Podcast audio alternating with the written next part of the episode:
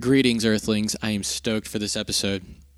The first two episodes of this process that I'm going through were curiosity and objectivity, arguing that we should be objectively curious, and it was much more of introductory things. Today is application, so I want us to be thinking about how can we apply objective curiosity to our lives, and it's not just like learning how to play the banjo, and it's not just political opinions or things like this could be objectivity throughout everything in your life to a certain extent. If you remember, I mentioned something about the movie I Robot last week, and I might have left you on a cliffhanger. I didn't have time to get to it. I will today. Object- objectivity isn't always the best solution, but there are many things in our life that we can be objective about. And we starts with being curious, then we become objective about those things. And today, this episode is predominantly just application. So how can we be objectively curious? Where can we be objectively curious? And how can that potentially improve our lives and lead to better understanding of the world around us as well as ourselves?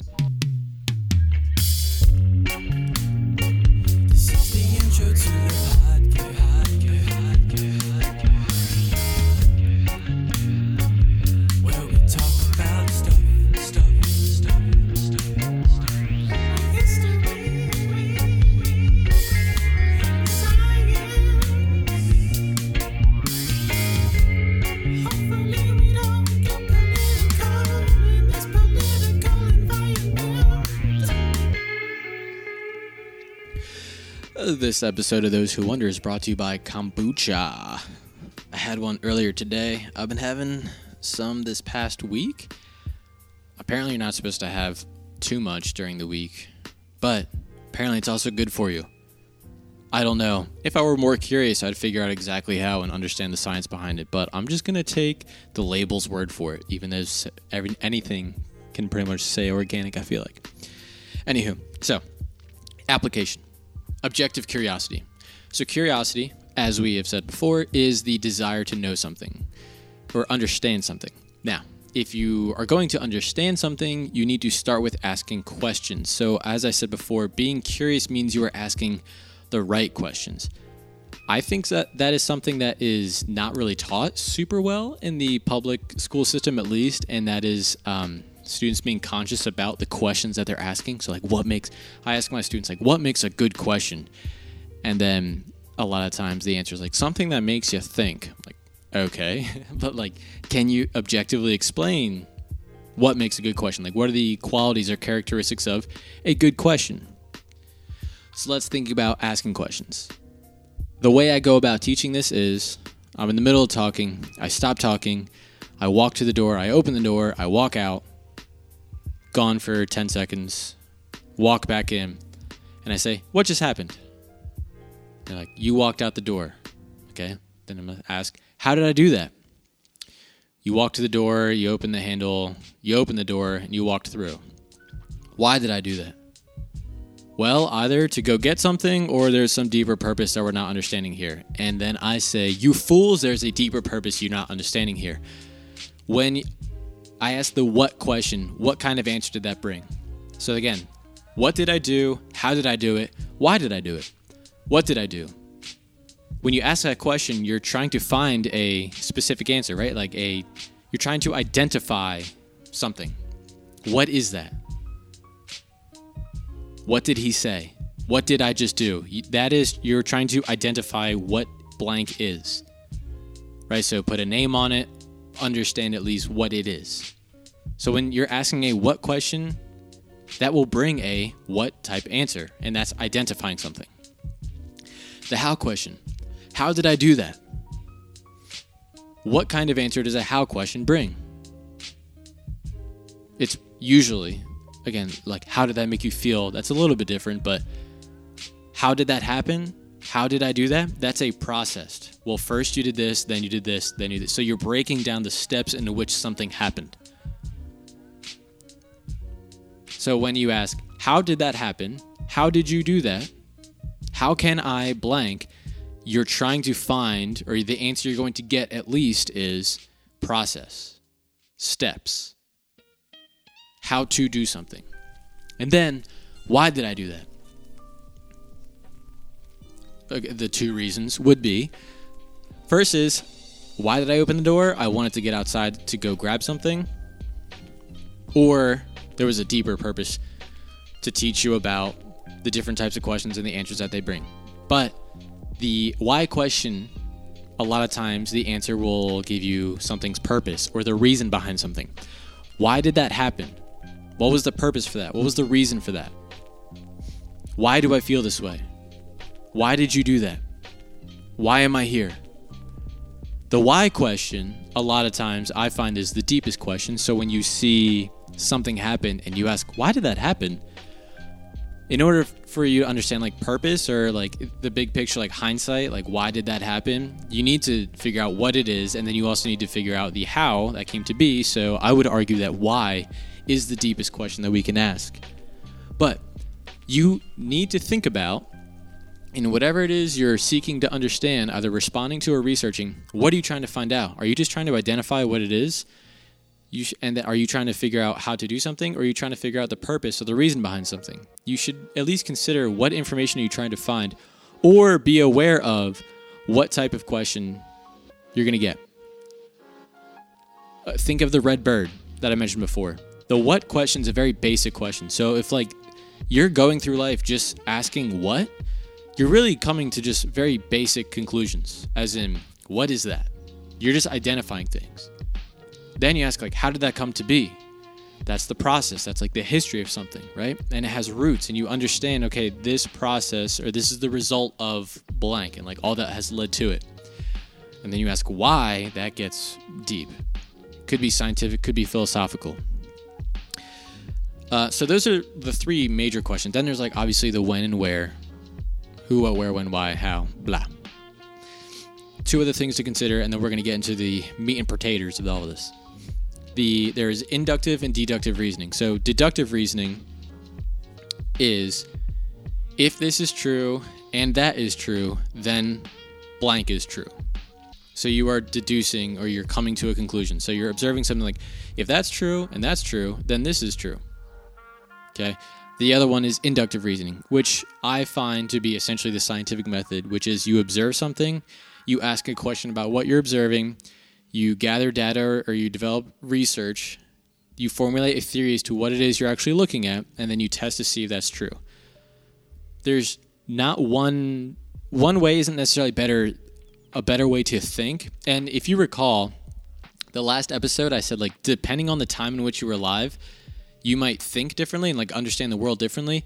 The inductive reasoning, at least in Western society, really became predominant during the scientific revolution. Before that, there wasn't really much like science, and science is a process of thinking. So it is true that depending on the time in which you were alive, that does impact how you think. We are very much, at least we try to be, and we're the foundation is in Western civilization is inductive reasoning, as in look at something and then you can only conclude if some exactly what it is is if you have evidence. Now, I'm also going to give an example that I find deductive reasoning is beneficial as well. So when I say like one isn't necessarily better than the other, it all depends on what exactly it is you're trying to understand. Okay. Now, I've talked about the different types of questions and I've talked about the ways in which you can go about thinking about things and these are all like this is kind of content things. The application's key for at least these things to be made sense of, and I think for you to start as the listener, if you are interested in this, thinking about how does this apply to me? How can I apply objectivity and curiosity to my life? And like where does this apply? So I said last week that I think it breaks down into research, essentially, which is you seeking out understanding or like trying to understand something and then response, as in something has happened and you are trying to make sense of what that is. So research is I'm going to go research and understand birds in South America. Not, I'm not responding to that. Like I'm not birds aren't flying about me initially. Birds aren't flying by me and I'm responding like what is that? The response is events happen to you, things happen, and not even really to you necessarily. Like for instance 9/11 or even the coronavirus things are happening. You are in the web, as I've said before, Sonder. Things are happening. and you are trying to make sense of things that have happened to you. Okay. Application. So, research. I want to start an idea, and research is the seeking out of information, knowledge, or skills. Um, when we're learning about something, we should be seeking truth with a cap- with a capital T and not what we want to be true. So that is kind of the confirmation bias that I mentioned in the last episode. As in when you're we should be seeking capital T truth. Now, I did mention before like there is such thing as a personal truth. That's pretty much an opinion. Personal truth is something that makes you feel better about yourself like that's their personal truth, but it's your opinion. And you need to be able to distinguish when you have an opinion or when you're saying something that is objectively true. And there is a major difference.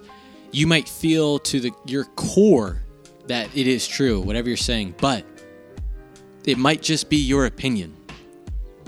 Okay?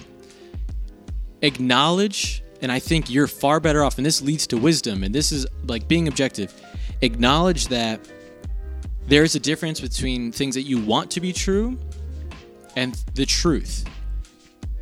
And I think some people freak out that like when you say like your opinions might not be true. Like we we want how we feel about the world or the, what we think about the world, we want it to be true, obviously, because if it's not true, like that could send you spiraling as in okay, if that's not true, then like what is actually true? And some people freak out in the chaos of uncertainty. Um, so this guy in Piaget's theory of cognitive development, he has what he calls equilibrium and disequilibrium. And humans are always seeking to be in equilibrium, and that is where everything around you makes sense. So, and it's it, it does not mean that you understand everything for exactly what it is, like truthfully, as in capital T. It's where you at least are able to look at things like, okay, I know what that is, I know what that is, I know what that is, and like you are comfortable. Everything around you is in order. It's like Jordan Peterson's chaos and order. Disequilibrium is where something is introduced or you experience something that you can't put into the category of, like, for example, this is a very basic one, but like a tiny child will see a four legged furry creature, like, that's a dog because they have a dog, right? And then all of a sudden a cat walks in, and that is a four legged furry creature, and like the kid's like, look at that dog, and then someone's like, no, that's a cat. The child is then put into dis- disequilibrium, like, okay, hold up.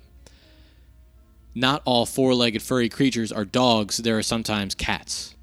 And he has to like create that scheme and category and then it goes even like deeper. You could say like bears all the different four-legged furry creatures and then it even goes into like let's say dogs all the different types of breeds especially when we're younger we're consistently getting being forced into disequilibrium where we're introduced to something that doesn't fit our understanding of the universe and we have to make sense of it confirmation bias and you seeking to be comfortable because we all want to be in equilibrium which makes sense confirmation bias and like something's introduced to you, you might just oversimplify. I'm like, okay, no, and just like make sense of it real quick just to get back to equilibrium. And like, you're not gonna die. Again, I, I believe I said this before. Like, it's not necessary for you to be objective in life. Like, you can go through as, which is obvious when you look at the news. You can go through life and survive and not be objective and curious. Curious. that sounds like Chris D'Elia. I've been listening to him. Like you can you can make it. I'm going to argue in the end, you're better off being objective and you're better off when something's introduced to you and you're forced into disequilibrium. Don't take the easy route and just place it into a category and like move on. Don't just assume and walk around and this is supposed to represent something deeper. Don't put all four-legged furry creatures into the dog category because it's not a dog. Now, I really like this quote. To sum this part up, I like this quote by Trevor Hall.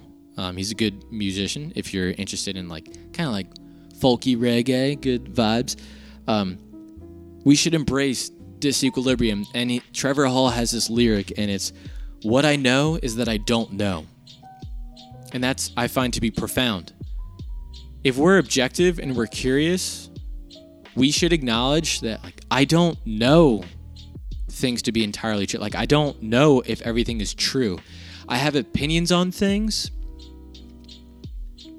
And I'm not sold that my thoughts on things or my opinions on things are the entire truth with a capital T because things are complicated. Life is incredibly complicated. You can't just take something and then oversimplify it and form an opinion and like, this seems right because I want it to be right and I don't want to think about it anymore. You we should embrace disequilibrium. Like find comfort in being aware that you don't know everything and sometimes your opinions might not be right. Be open to the possibility that your opinion is not correct. Now, when we are seeking out and researching, um, I broke this down into a few categories. The first one, let's go with learning new hobbies. And I think that is something that people lack. This is just a side opinion. I think it's important for you to find something that is not connected to money, like a passion that is not connected to money, that you can develop and grow and avoid just instant gratification. So, there's some evidence that shows that like having long-term goals or like hobbies or skills that you're trying to develop leads to the process leads to increased happiness. So avoiding like that instant gratification, find something you're not good at and research it and then try to get better at it. So this is more so skills where we're getting to hobbies. A capital T truth. If you're being objective and when you're trying to develop a new skill or a hobby, pick like think for yourself whatever it is. Let's say for me it's going to be the banjo because I'm looking at the banjo right now. So think about like what's a hobby or a skill that you have thought about and like you are interested in trying. Okay. Truth, capital T truth, being objective about this is when developing a new skill, you will most likely not be good at it. As in, things take time. When you're tr- researching and trying to develop a new skill, capital T truth is you're most likely not going to initially be good at it. Some people are naturals and they just pick it up immediately. Awesome. But when you start something new, you're not going to be as good as you want. Uh, That seems to be capital T truth, right? Embrace that. Embrace your inadequacy and don't be proud. You got to remove the pride. This is the curiosity aspect. Like, if things, curiosity is the desire to understand something, you really need to have that itch or that that desire to get good at something and objectively tell yourself, okay, when I start this, I'm not going to be good. But also objectively tell yourself, if I put in effort, I will be better than I am now. And then you got to ask yourself, do I want to be better than I am now at this? If it's no, like if you don't want to put in the effort, be objective about that as well. Like I really don't care enough about the harp to go buy it and get a harp. I don't want to do that. I don't care. And I'm not going to waste my time because I've been objective about it. Like, I'm not good at it and I don't want to put in the time. But think about something that you do want to put in the time. And when you start and you get really annoyed because you're not great at it, that's the objective reminder. I'm not as good as I want to be, but I know that if I put in time, I will get better. And then that's where curiosity kicks in. That like drives you along. I think it's also objective that if you stop developing a new skill because you're not as good as you want to be, you are the cause of the failure. So let's say I pick up the banjo and I'm playing it and I'm trying to play it, but like I can't move my hands fast as I want to, and I know what I want it to sound like, and I stop. Let's just be objective about why did I not learn the banjo? Me. I am the cause of my failure. And I think like that applies to life as well. Be objective. Like something you're trying to do and you stop, objectively ask yourself like why didn't I get there? I would argue if you're objective about it, you're going to find the truth as in capital T because a let's say and like this will apply to other things like fitness that i'm going to talk about but like um, confirmation bias. Let's say i don't learn the banjo i'm going to be like oh i was too busy and i'm going to convince myself of things but it, like just sit down and be objective. Why didn't i learn the banjo? Because i quit. Same thing for you. What hobby do you want to develop? Tell yourself okay i'm not good at it. When i start i won't be good at it but if i put in time i will. And then that's a good start. And then also objectively tell yourself, a major reason why I'm not going to do this is because I'm going to stop and I'm the reason for the failure. I don't think it's going to necessarily like it might prevent you from quitting, but at least you're going to run out of excuses and then you have no one else to blame but yourself. And that hopefully that prevents you from quitting. Now, another reason or thing that people find excuses for is dun dun dun politics. And when I say excuses, I mean bias, and it goes with the confirmation bias and other things. But I have this song called Small Talk at Parties. I'm not going to play it in here, but if you want to check it out, it's on all streaming platforms, shameless plug. And in that song, I have I found excerpts from YouTube, a bunch, all these different examples of be, people being polarized and biased in es- essentially and especially in political opinions. For instance, this woman's interviewing President Trump about climate change, and she's saying like, "Well, what about the hurricanes?" And he's like, "Well, people said the hurricanes are getting were far worse in the 1990s than they are today." And she's like, "Who says that?" He's like, "People say it." She's like, "Okay, well, what about the scientists who are saying that the hurricanes and these natural disasters are getting worse and worse?" He's like, "Well, you'd have to show me who the scientists are because I think a lot of scientists have a political agenda." Let's pause right there. When he says that, you either are going to say amen or you're going to be like mm, that seems a little shady. Now how are we how should we be objective about in in responding to this? We should be like okay hold up. Let's at least consider what he's saying. He's saying that scientists have political agendas. You can't assume that he's wrong. You can't assume that he's right. That's his opinion. Now if he has data that supports it that still doesn't mean that he's entirely right. But what is he doing he has an opinion. And when someone's like, well, the scientists disagree, what is he doing? He's disregarding what they're saying by saying, like, oh, well, they're wrong. He's altering reality to be correct in his mind. And that's an opinion, that's not capital T truth.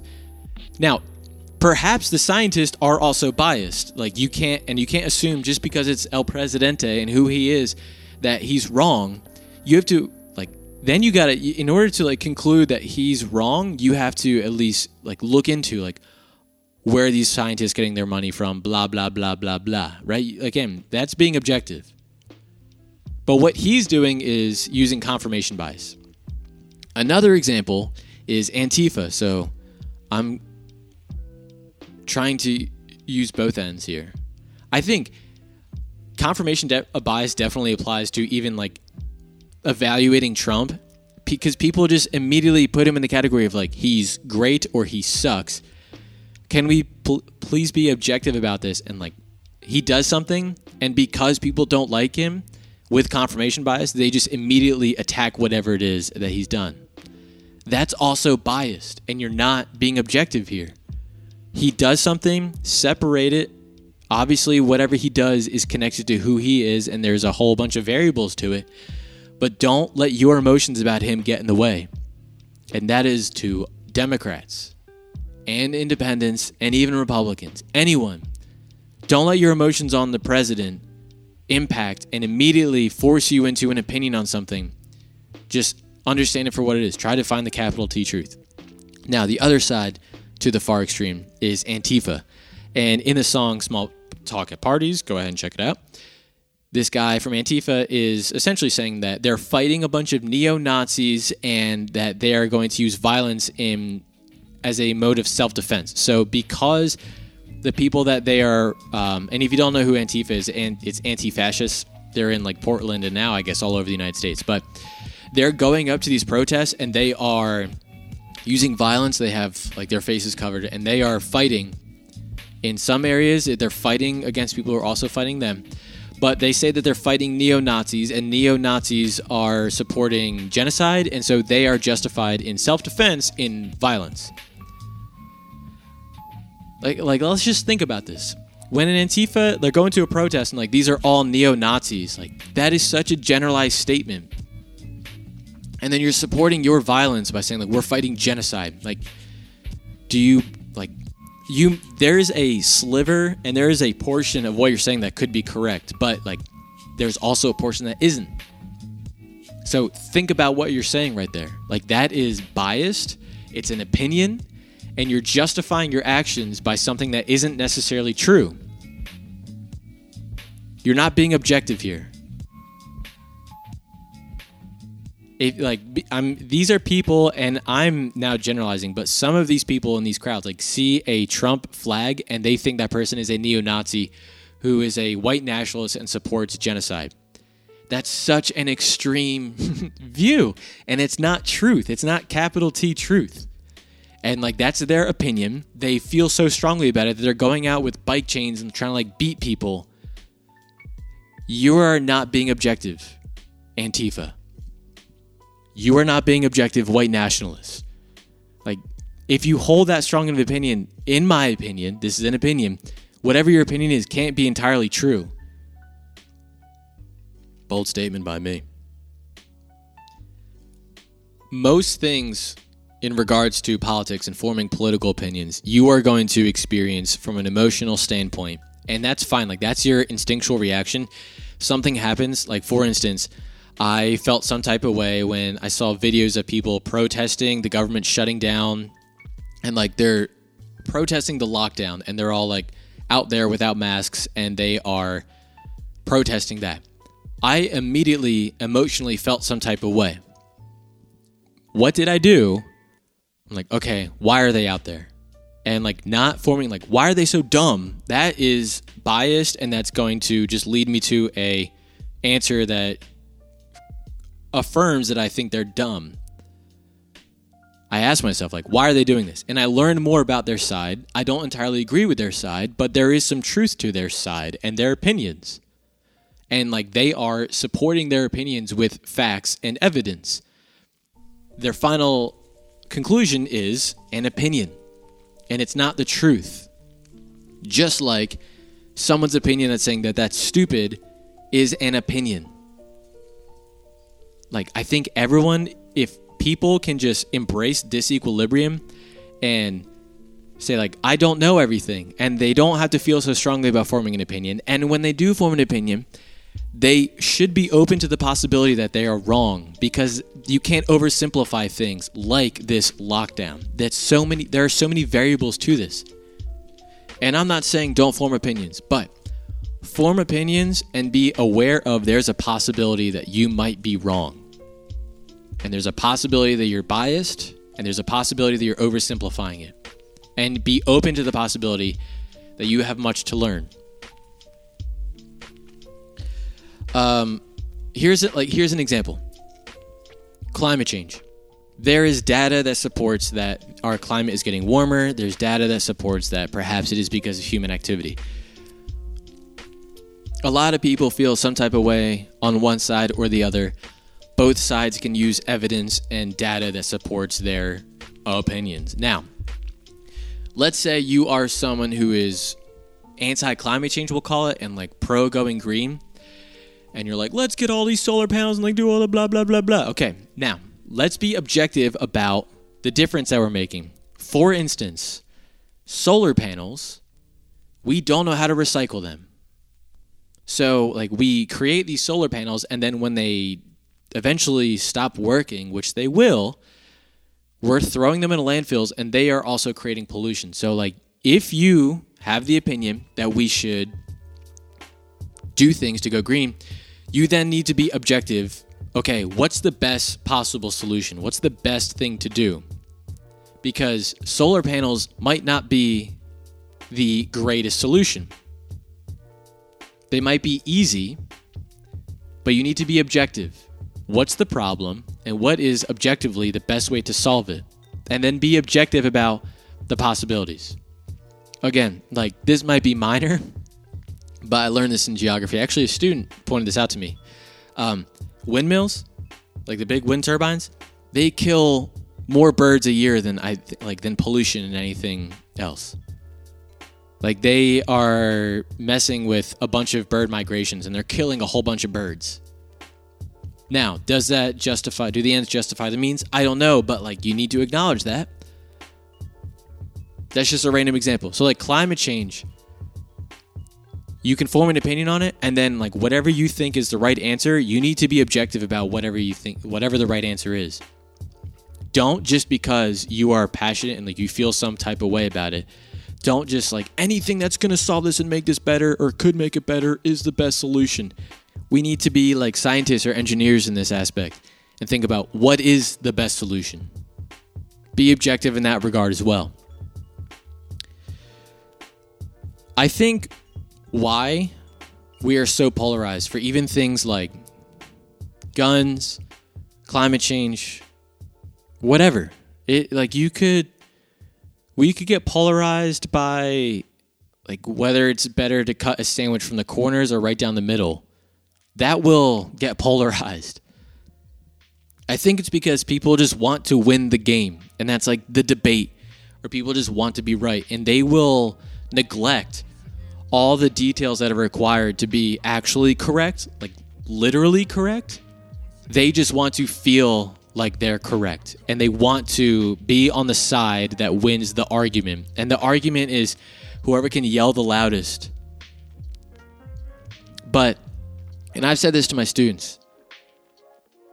When you like because they every single morning at least like they play the pledge of allegiance like they you're i guess supposed to stand up and say the pledge. You don't have to. I don't, I don't even know if you're if you have to. But they do that every morning at my school.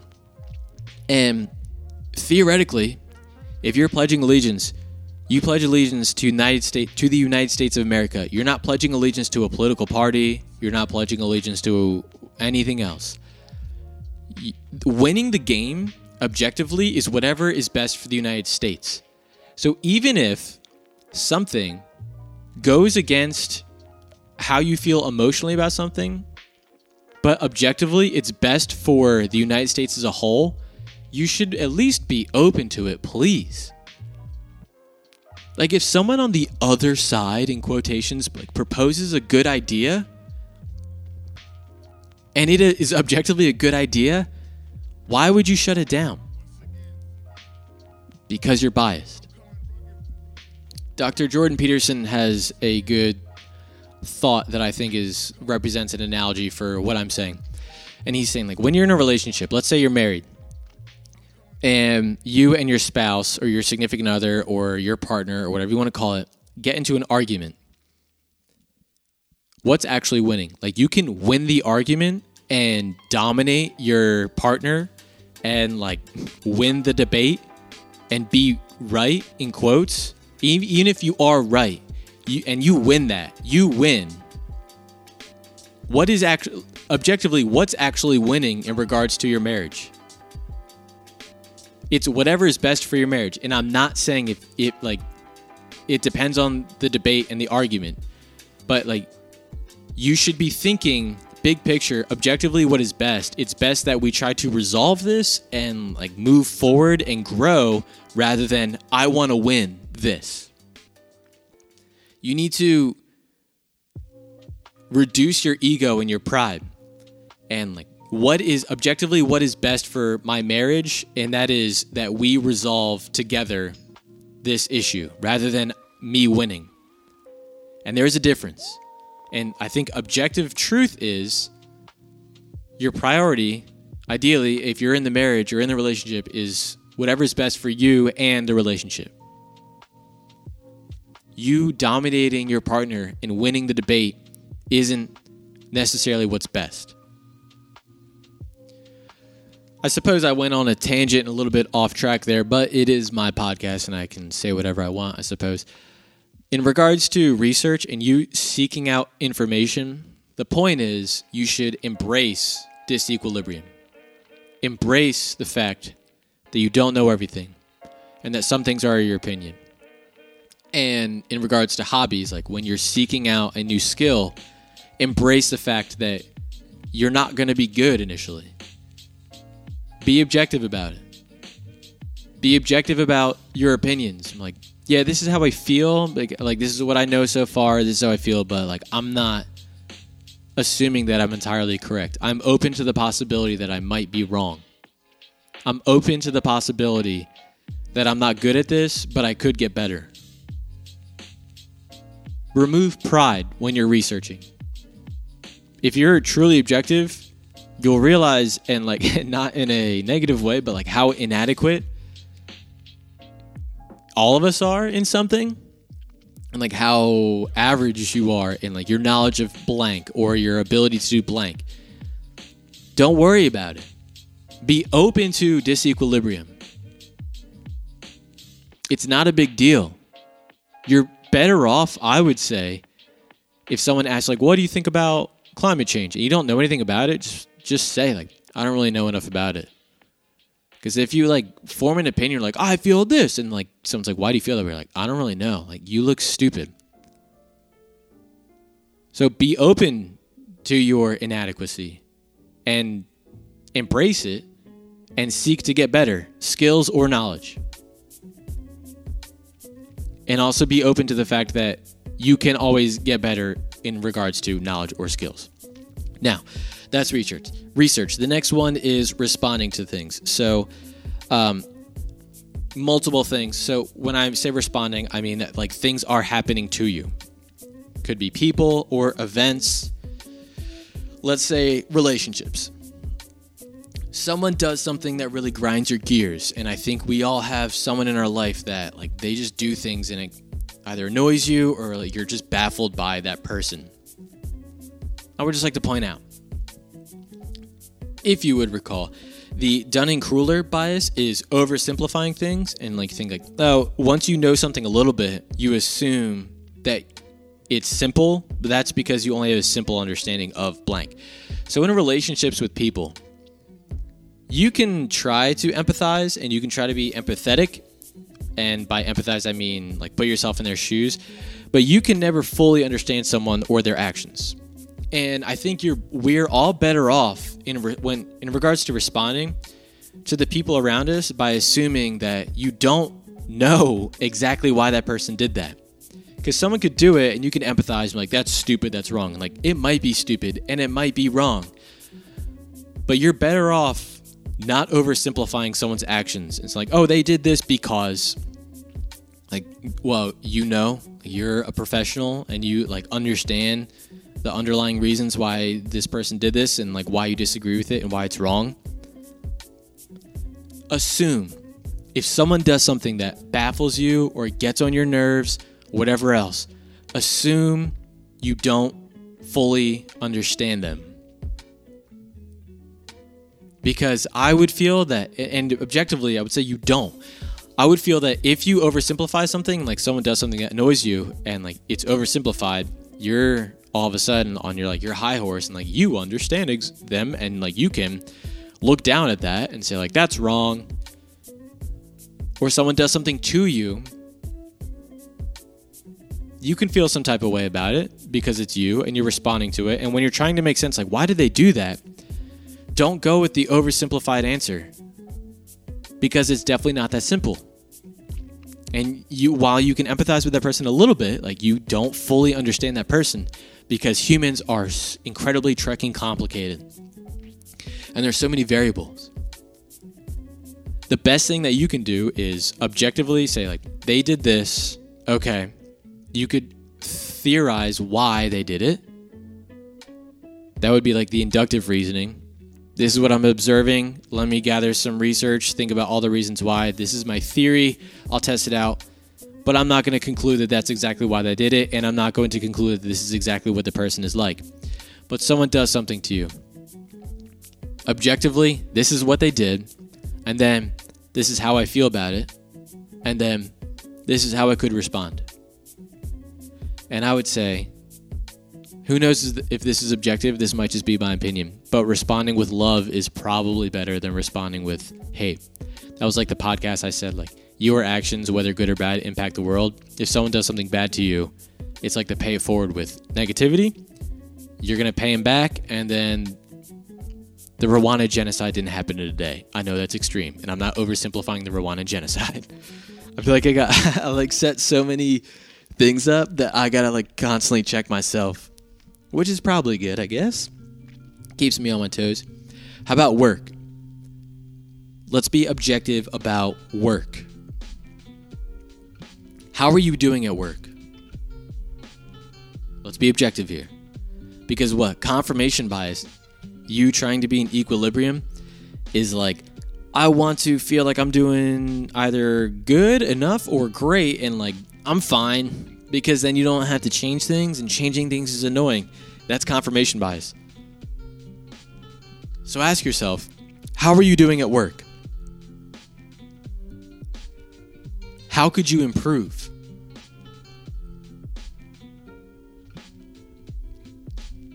Objectively, how are you doing? Objectively, how could you get better? And then think about what are your goals in life? And do they match with your goals for work or work in general? There's no better, like, you can, and I know there are so many variables behind this as well because you gotta pay rent and you gotta, well, not even pay rent, you gotta pay the mortgage, whatever. You gotta get your kids through college, whatever. There's the earlier you do it the better i suppose and maybe this is a millennial mindset. But look and analyze what am i doing for work and does this match up with what i want for my life? And just be objective about it and then you can at least say like okay what i'm doing in regards to my career doesn't match up that's if you're objective about it you can say that that doesn't that, that doesn't just then mean i must quit my job then you ask yourself, how can I make the connection? Or what do I need to do to get closer to what I want with my life? Maybe that's while you're working, take night classes. I don't know. But look at what you want for your life and objectively ask, is my career matching up with what I want what I want for my life? Then ask yourself, how can I get them closer?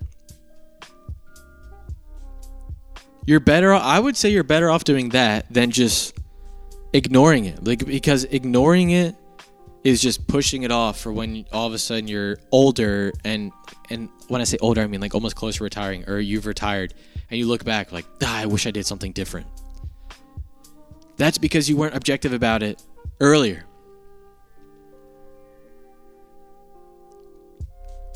just be objective evaluate what are you doing for work does it match up with what you're do- what you want out of life? If not, what can you do to get closer to what you want out of life? And then, side thing, how am I doing at work? And how could I get better? Don't just think and ignore like, "Oh, I'm just going to cruise through." Something to think about.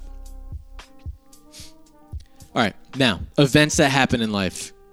Uh, could be good things, could be bad things, could be things like this coronavirus, right? Questions to ask yourself, and like these are questions that you should be um, unbiased towards, and these are like the the what, the how, and the why. Let's go with, and this is not good or bad. Let's go with the president being elected, because it happened to if you're an American, even if you're not American, it kind of happened to all of us good or bad, okay?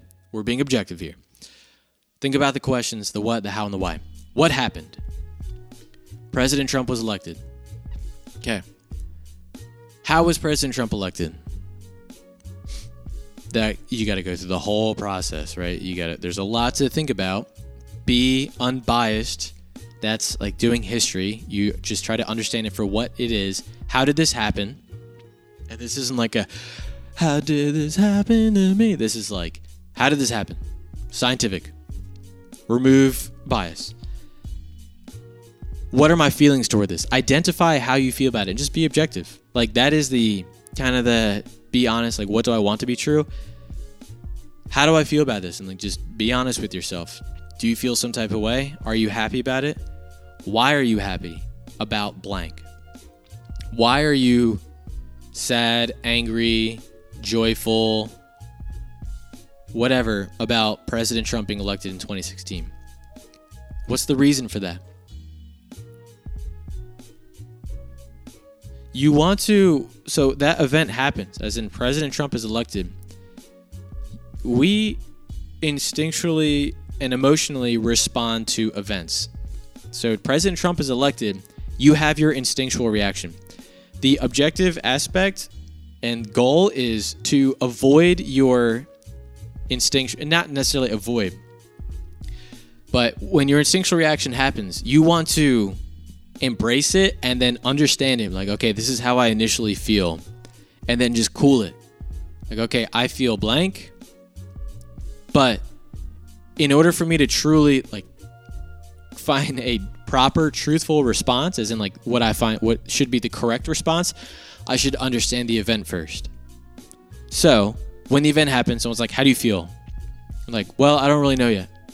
And then like think about it. What happened? How did it happen? Why did it happen? Objectively, don't get emotional in response like, "Oh, these idiots did blank." Whatever. Objectively understand it and then form a conclusion, which is your opinion, which could be emotional that like I feel frustrated or I feel happy. But ideally, that is after you thought about it. You have that initial emotional response, embrace it, acknowledge it, think about the event, then form a conclusion and opinion, which could be emotional. And here's where I get to I, Robot. Finally. If you recall in the scene where Will Smith is in a car that's in water, I don't know, I guess it was a river, might have been the ocean. And I think there was another car, and there's like a kid in that car. Or there is there a kid in his car? There's a kid in the car, and Will Smith is also in a car. This robot comes flying down, swimming down, flying first, then swims, gets to the two cars, and who does he save? He saves Will Smith. Why? Because he was 100% entirely objective. He evaluated the situation, removed all emotions entirely because he's a robot, and was like, well, technically, Will Smith has a higher chance of surviving, so I'm going to save Will Smith. And Will Smith's like, get the kid! And then he gets saved and he holds it against the robots ever since. I don't think we should be entirely like robots. I don't think that we should remove emotions because part of being human is experiencing the emotions. And that's why I said, like, your opinion, after thinking about things, like, you could still have an emotional response. We shouldn't just look at things and, like, be entirely objective about it because that remove, like, that could get pretty dicey. Like, if we're starting to experience overpopulation, that could get a little dicey. Like the objective solution is we got to uh, remove some people from this planet. Like, and nature is objective, and humans try to get past nature. So, like, nature doesn't have time for people who aren't likely to survive. humans take care of them, like physically disabled or mentally disabled people. We take care of them. I know I'm going down like a dangerous rabbit hole here, but I'm also right. So, like, try not to get all emotional on me here. Like, nature does not support those who are less likely to survive.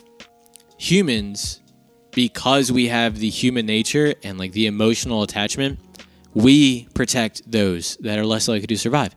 And that's great. That is good that's not being entirely robotic. That's not being entirely objective. So, like, when I say objectively consider things, that's not 100%.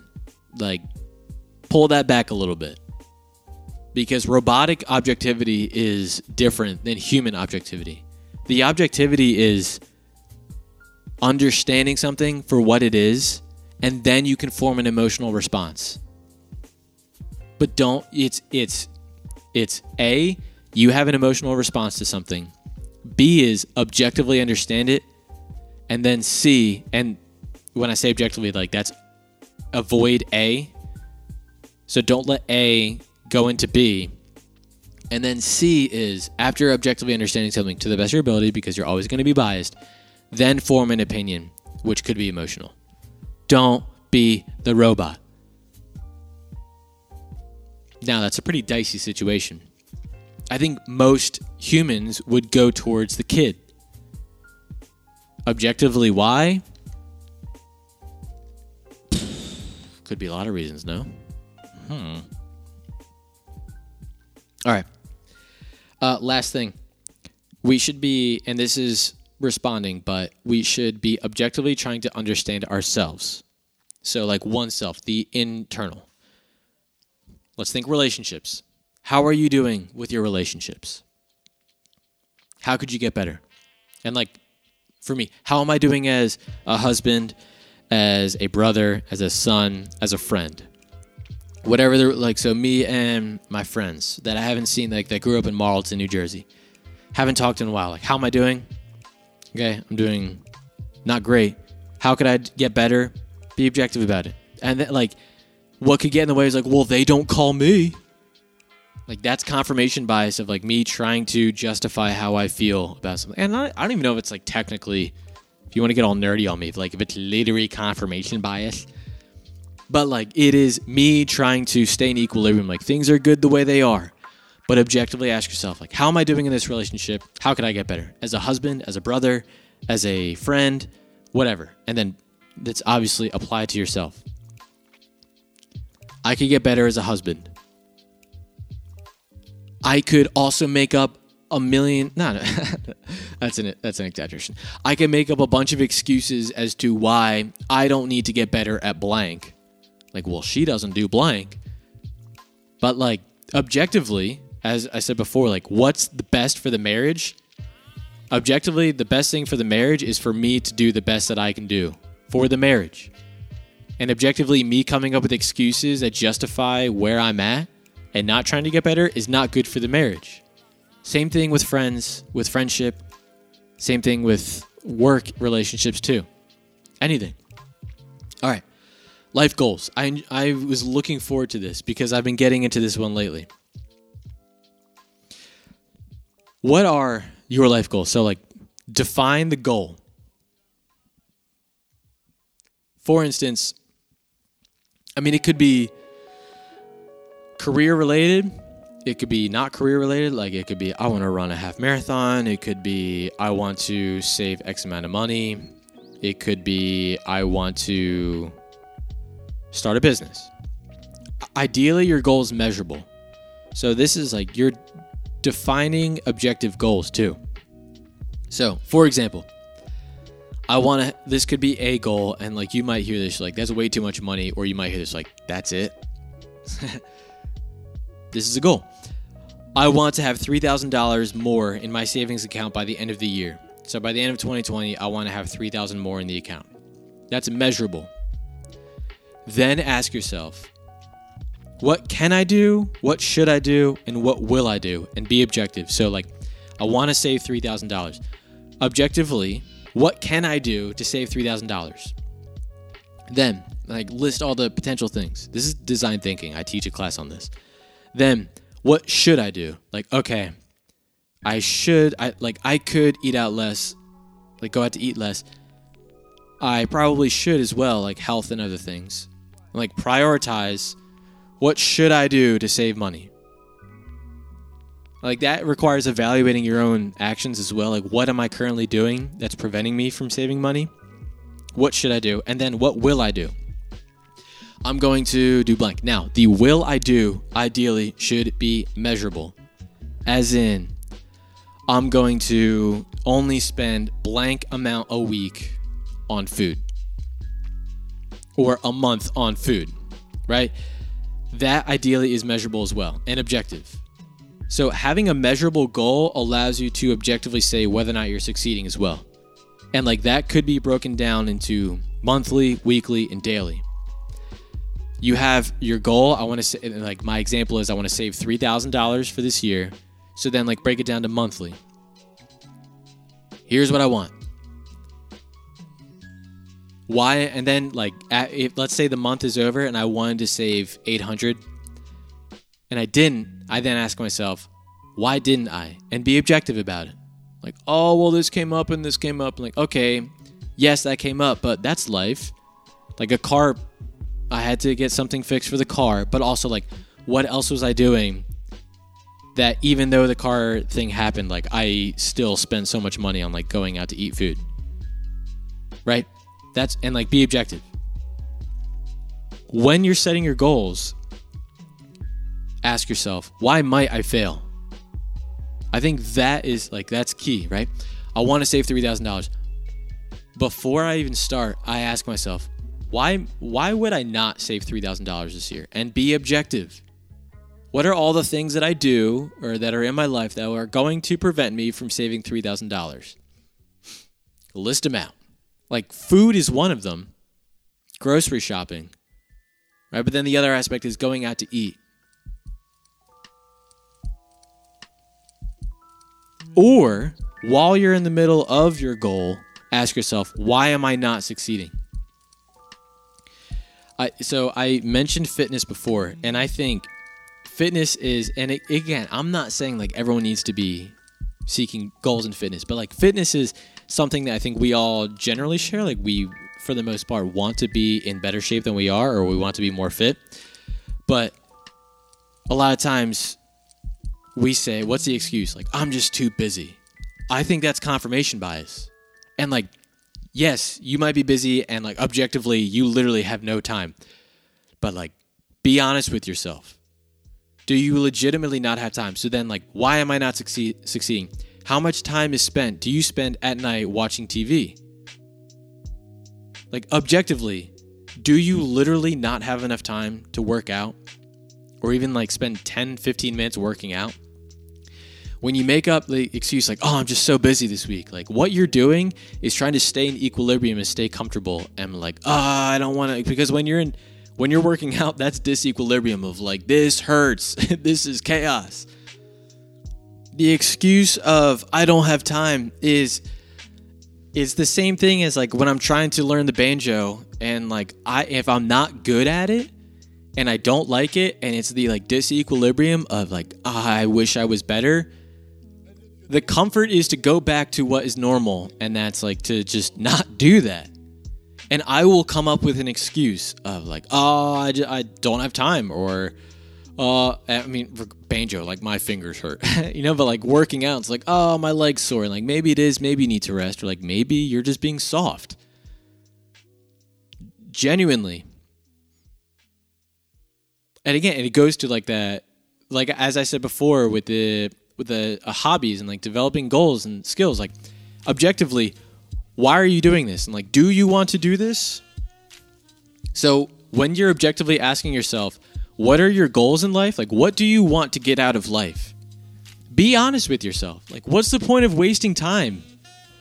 Like oh i, I want to get a whole bunch of money and like or i want to be successful and like are you doing that because that's what you expect is what people want and like you're just trying to match that like what do you want? Because if you don't really want it like that's the curiosity aspect. Like if you're not curious about it and you're not driven or th- if you're not desiring to get better at it or understanding it more likely than not you're not going to do it because you're going to make excuses because you don't enjoy you can't embrace the disequilibrium of not being good at it. It's the same for fitness. It's the same for developing any hobby or skill or even like learning more about something if you don't want to do it, and that's a curiosity aspect, then you're more than likely not going to do it, and you're going to make an excuse as to why you didn't do it. So, some things you don't want to do, like fitness, you learn to love it, you learn to enjoy it. But, like, wh- whatever your goal is, why do you want to do it? And, like, be objective in that. And if it's not a good reason, then don't do it objectively it should be like because i love it and i find joy in this and i think it's going to make me a better person whatever else. Whatever your goal is be objective into why as to why you want to do it. And if it's not a good reason maybe you shouldn't waste your time with that. What do you want out of life? What do you think objectively would give you a good life And when I said like the success thing, we find, especially in Western society, perhaps that like getting money and things is success, and like those are my goals. If you don't understand yourself and you're just going after goals that society has put forth, you're gonna reach those goals. Maybe like if you're if you work hard, you'll reach those goals, and it's not gonna be fulfilling. Why? Because you didn't take the time to think about what you want out of life. And that's understanding yourself. So the success is money thing. That's like we as humans are like clay, right? And you are born in a time and place, nature, nurture, but we're like clay and we're molded by our surroundings. And that is natural and necessary. Like, for instance, you learn English if you're born in America. Oh, goodness gracious. How dare I even assume? you learn whatever language it is, really, that's like in the house. And like, why do you do that? I'm to keep that in there just to like point out my flaws. You learn a language, whatever, usually it's whatever is spoken in the house. Why do you do that? Because you're better off surviving if you can communicate with the people that are going to provide for you. So it's natural for us to be, and it's necessary for us to be mold and to form to our surroundings because you don't want to stand out too much. But if you're not careful, you will be so formed by your surroundings that you you forget and you lose sense of your true self. And that's what I mean by be objective. Evaluate your surroundings and like ask yourself, how do I feel about this? I even like I say to my students when we get into Hinduism and the concept of like reincarnation, which I'm not saying is true or false, but if that's true, like you have a soul which passes on. And so like you came into this world looking the way you look and nature nurture you are the way you are. Um, but perhaps there is a deeper, truer sense of who you are that was like the root prior to uh, all the nurture, right? Prior to the environment. Like I'm given the name Sean. That's a very Anglo-Saxon, Western civilization name.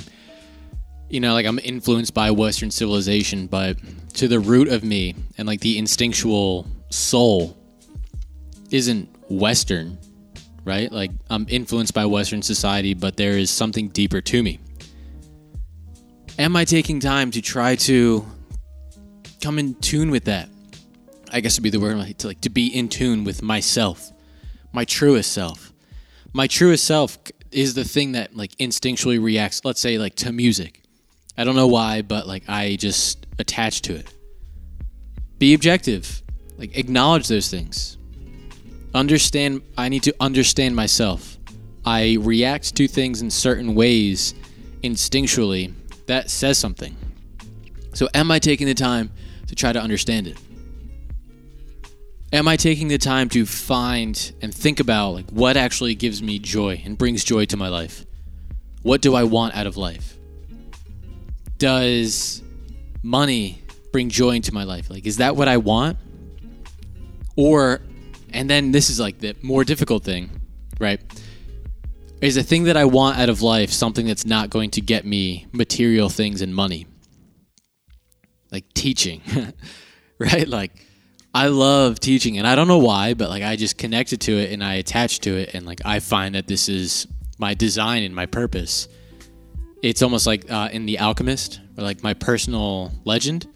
A part of it's teaching, and unfortunately, it is objectively a career that's not going to get me a lot of money, and then I have to like wrestle with that and be objective. Like, is this something I want to do for the rest of my life, even though I love it? but it's not going to get me financial gain. I don't know, man. Like that that's something that I still wrestle with. Like I don't know if I'm going to teach for the rest of my life. Right now, I'm into it.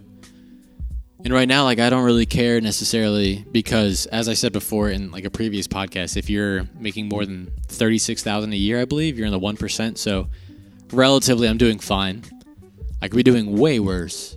And I find joy in the day to day and I know that. And it's not like I'm trying to deceive myself and to maintain equilibrium and avoid chaos. Like I know because I've thought about it.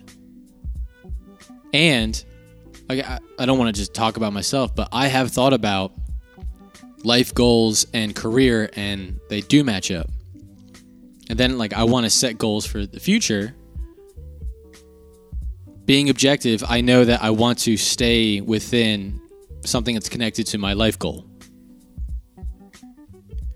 But enough about me. How about you? Are you being objective in life in regards to one, when you're researching things, understanding things? Are you being objective? Are you able to identify biases within yourself? Are you trying to understand something exactly for what it is? And can you embrace disequilibrium? Can you embrace the disequilibrium when you're developing a new skill in a hobby? Knowing that you are not as good as you want to be. And the whole hobby thing, like that is essentially the same thing like with life. Like you are objectively, you are not I'm sorry for assuming. Well, we'll assume this. You are not doing as well as you could be or you want to be. That is objective. Acknowledge it. You don't know everything. Some things you think you know are wrong. Embrace disequilibrium. Disequilibrium forces you to make choices, right? And like to understand things more. It requires effort. There's disequilibrium in your life. There are things, once you start to think about it, like there are things that you want to improve and are not the way that you want them to be. And then once you acknowledge that, it weighs down on you, right? There's like chaos in life. So then you need to be objective. What do I want? What do I need to get there? And then at what cost, right? That's like the robotic objectivity. We don't want that. But we should want to be curious about how we can improve ourselves. So, using deductive reasoning, I thought of this and I thought this would be a good way to end. So, this is deductive reasoning. So, if this is true and this is true, then this is true. If humans alter reality in order to remain in equilibrium, and you are a human, that means that you, at times, are altering reality in order to remain in equilibrium. You are deceiving yourself from actual truth in order to prevent disequilibrium. General questions What do you want out of life? Are you happy? How are you doing at life? How are you doing in relationships? How can you get better? And just be objective. I think that process will open you up to understanding your true self. What brings joy? What do you want? How are you doing? Acknowledge that you, because you're human, deceive yourself at times in order to avoid disequilibrium. Again, but if you can embrace disequilibrium, embrace chaos, and be curious about it, and be open to it, I think that starts the journey to, in the end, understanding yourself and then finding what's fulfilling in life and becoming better at life. Because if you're genuinely objective about it, you will work towards finding truth with a capital T. And that, in the end, is going to be wisdom. But we got some podcasts to go before we get to that. So, homework reflect on self, relationships, work, hobbies, happiness, fitness, mental health, whatever. How am I doing? How can I get better? And be objective. Peace.